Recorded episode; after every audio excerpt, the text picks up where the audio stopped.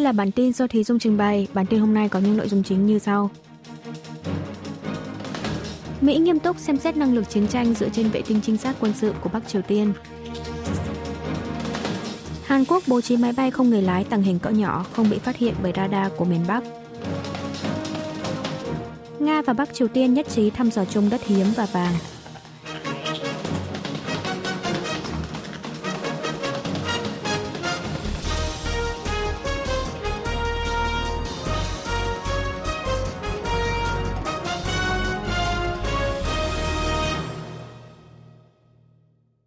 Mỹ nghiêm túc xem xét năng lực chiến tranh dựa trên vệ tinh trinh sát quân sự của Bắc Triều Tiên. Vào tháng 11 năm ngoái, Bắc Triều Tiên tuyên bố phóng thành công vệ tinh trinh sát quân sự mới mang tên Manlikyong 1. Nước này còn dự báo sẽ phóng thêm 3 vệ tinh trinh sát trong năm nay, nâng gần 10% ngân sách cho dự án khoa học công nghệ. Về điều này, một quan chức cấp cao trong Bộ Quốc phòng Mỹ cho biết Washington vẫn đang nghiêm túc xem xét về năng lực chiến tranh dựa trên vệ tinh trinh sát quân sự của Bình Nhưỡng. Trợ lý Bộ trưởng Quốc phòng Mỹ về chính sách vũ trụ John Plum cho biết vẫn chưa rõ vệ tinh trinh sát quân sự của miền Bắc có phải là một mối uy hiếp hay không. Tuy nhiên, Washington đang xây dựng kế hoạch đối phó với khả năng Bình Nhưỡng phát động một cuộc chiến tranh không gian. Trước đó, miền Bắc tuyên bố vệ tinh Manlikyong 1 đã ghi hình lại được Nhà Trắng, Lầu Năm Góc hay căn cứ quân sự của Mỹ ở đảo Guam và Hawaii. Song nước này lại không công bố hình ảnh mà vệ tinh chụp được. Mặt khác, Mỹ tiếp tục hối thúc Bắc Triều Tiên kiềm chế các hành vi khiêu khích gây bất ổn như vụ phóng tên lửa đạn đạo tầm trung vào cuối tuần trước, cho đến việc Chủ tịch Ủy ban Quốc vụ Kim Jong-un chỉ thị ghi rõ Hàn Quốc là kẻ thù số một trong hiến pháp của nước này.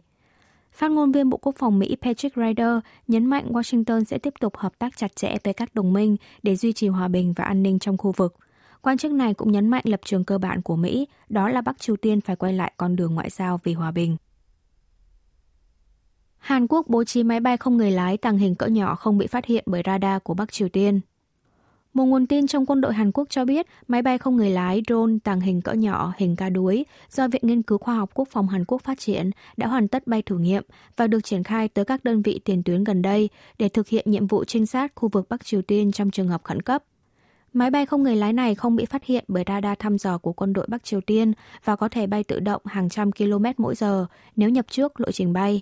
Thiết bị này còn được trang bị tính năng để có thể tự động quay về sau khi hoàn thành nhiệm vụ như trinh sát trên không.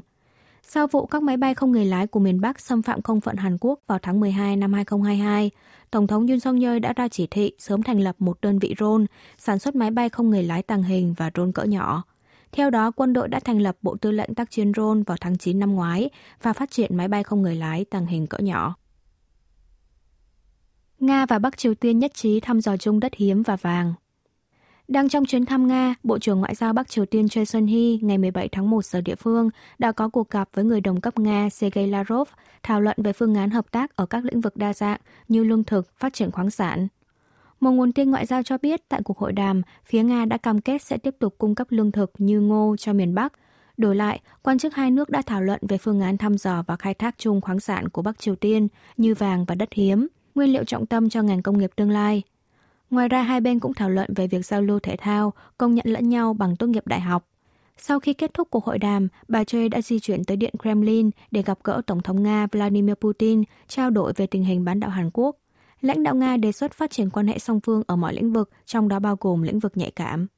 Có thể tại cuộc hội đàm vừa rồi, hai bên cũng đã thảo luận về chuyến thăm Bình Nhưỡng của lãnh đạo Nga, thời điểm được cho là trước hoặc sau cuộc bầu cử Tổng thống Nga vào tháng 3. Quan chức hạt nhân Hàn Mỹ Nhật nhóm họp tại Seoul.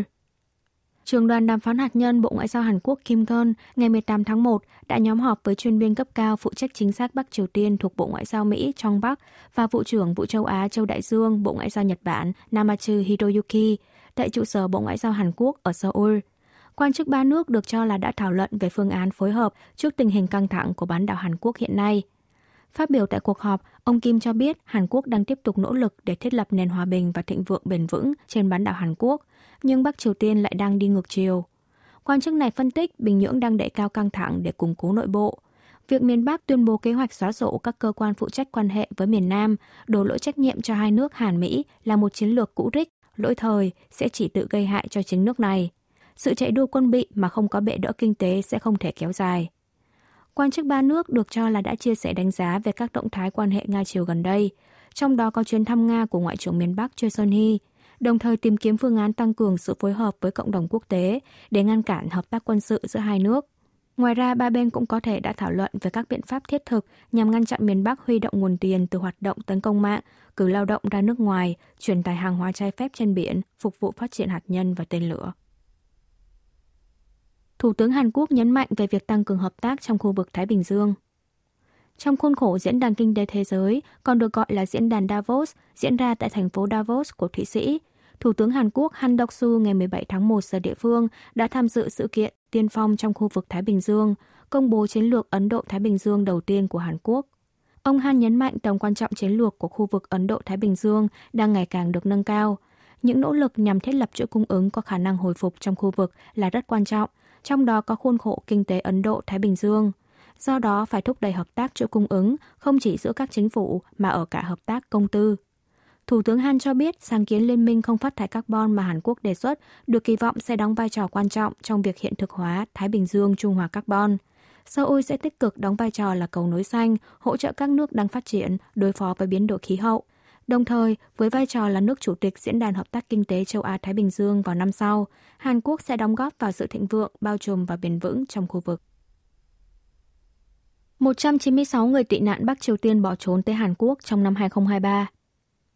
Một quan chức Bộ Thống nhất Hàn Quốc ngày 18 tháng 1 cho biết, trong năm ngoái có 196 người tị nạn Bắc Triều Tiên nhập cảnh vào Hàn Quốc, bằng 85% so với năm 2020 là 229 người trước thời điểm đại dịch COVID-19.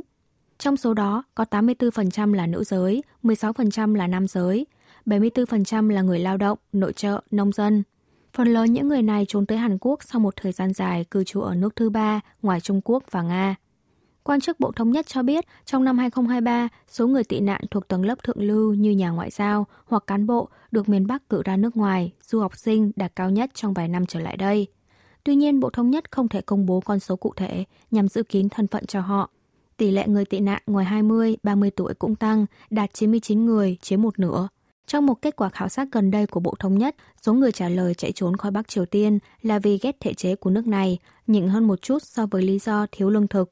Điều này cho thấy tỷ lệ thanh niên đào tẩu tăng có liên quan tới sự thay đổi nhận thức của thế hệ trẻ ở miền Bắc.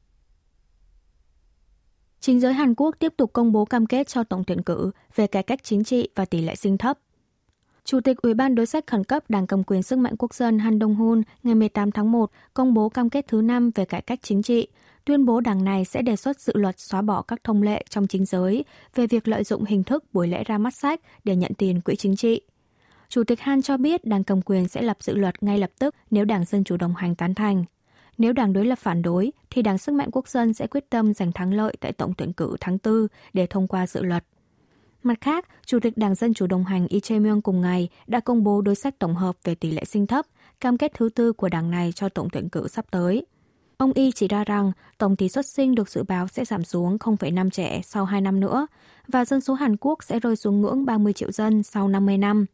Mặc dù chính phủ đã chi 380.000 tỷ won, 282,9 tỷ đô la Mỹ ngân sách để đối phó với vấn đề tỷ lệ sinh thấp, nhưng không đạt được hiệu quả đáng kể.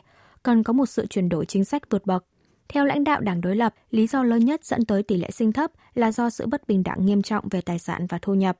Ông này cam kết sẽ lập đối sách mạnh mẽ để giải quyết vấn đề nhà ở cho các cặp vợ chồng mới cưới, cải thiện môi trường lao động, giúp cân bằng công việc và gia đình. Samsung đưa trí tuệ nhân tạo vào dòng điện thoại mới Galaxy S24. Hãng điện tử Samsung ngày 17 tháng 1 giờ địa phương đã tổ chức sự kiện trình làng mẫu điện thoại trí tuệ nhân tạo AI đầu tiên trên thế giới, Galaxy S24. Ông Notemun, giám đốc mảng trải nghiệm di động của Samsung phát biểu, thiết bị di động đang trở thành điểm truy cập cơ bản của trí tuệ nhân tạo. Samsung Galaxy sẽ trở thành cầu nối cho những trải nghiệm AI an toàn và ý nghĩa. Chiếc điện thoại mới được cài đặt trí tuệ nhân tạo Galaxy AI do Samsung tự phát triển, giúp nâng cao mạnh mẽ về hiệu suất. Trí tuệ nhân tạo sẽ vẫn hoạt động ngay cả khi không có kết nối mạng. Thậm chí, tính năng phiên dịch theo thời gian thực vẫn hoạt động ngay cả khi điện thoại cài đặt chế độ máy bay. Tính năng này hỗ trợ 13 ngôn ngữ, trong đó có tiếng Hàn, tiếng Anh và tiếng Việt. Tính năng tìm kiếm cũng trở nên đơn giản hơn, người dùng chỉ cần đánh dấu vào phần mong muốn tìm kiếm trên mạng xã hội là có thể hiện thị ngay kết quả tìm kiếm mà không cần phải chuyển đổi màn hình. Đây là một tính năng được Samsung hợp tác phát triển với Google. Đối với tính năng chỉnh sửa ảnh, AI sẽ tự động phân tích bức ảnh và điều chỉnh lại cho cân bằng nếu bức ảnh bị chụp nghiêng. Mức giá cơ bản của mẫu Galaxy S24 Ultra đắt hơn một chút so với mẫu điện thoại mới nhất iPhone 15 Pro Max của hãng đối thủ Apple, xét trên cùng dung lượng. Hãng điện tử Samsung sẽ lần lượt cho ra mắt sản phẩm mới trên toàn thế giới, bao gồm cả ở trong nước, từ ngày 31 tháng 1 tới. Trong khi đó, Apple lại đang chật vật với mẫu iPhone 15 như bắt đầu chương trình khuyến mại tại thị trường Trung Quốc. Dư luận quan tâm liệu mẫu điện thoại AI mới của Samsung có thể tạo ra được một thị trường mới hay không. Quý vị và các bạn vừa nghe xong bản tin của Đài Phát thanh Quốc tế Hàn Quốc KBS World Radio. Tiếp theo là chuyên mục Tiếng Hàn qua phim ảnh do Y Trang Ưn trình bày.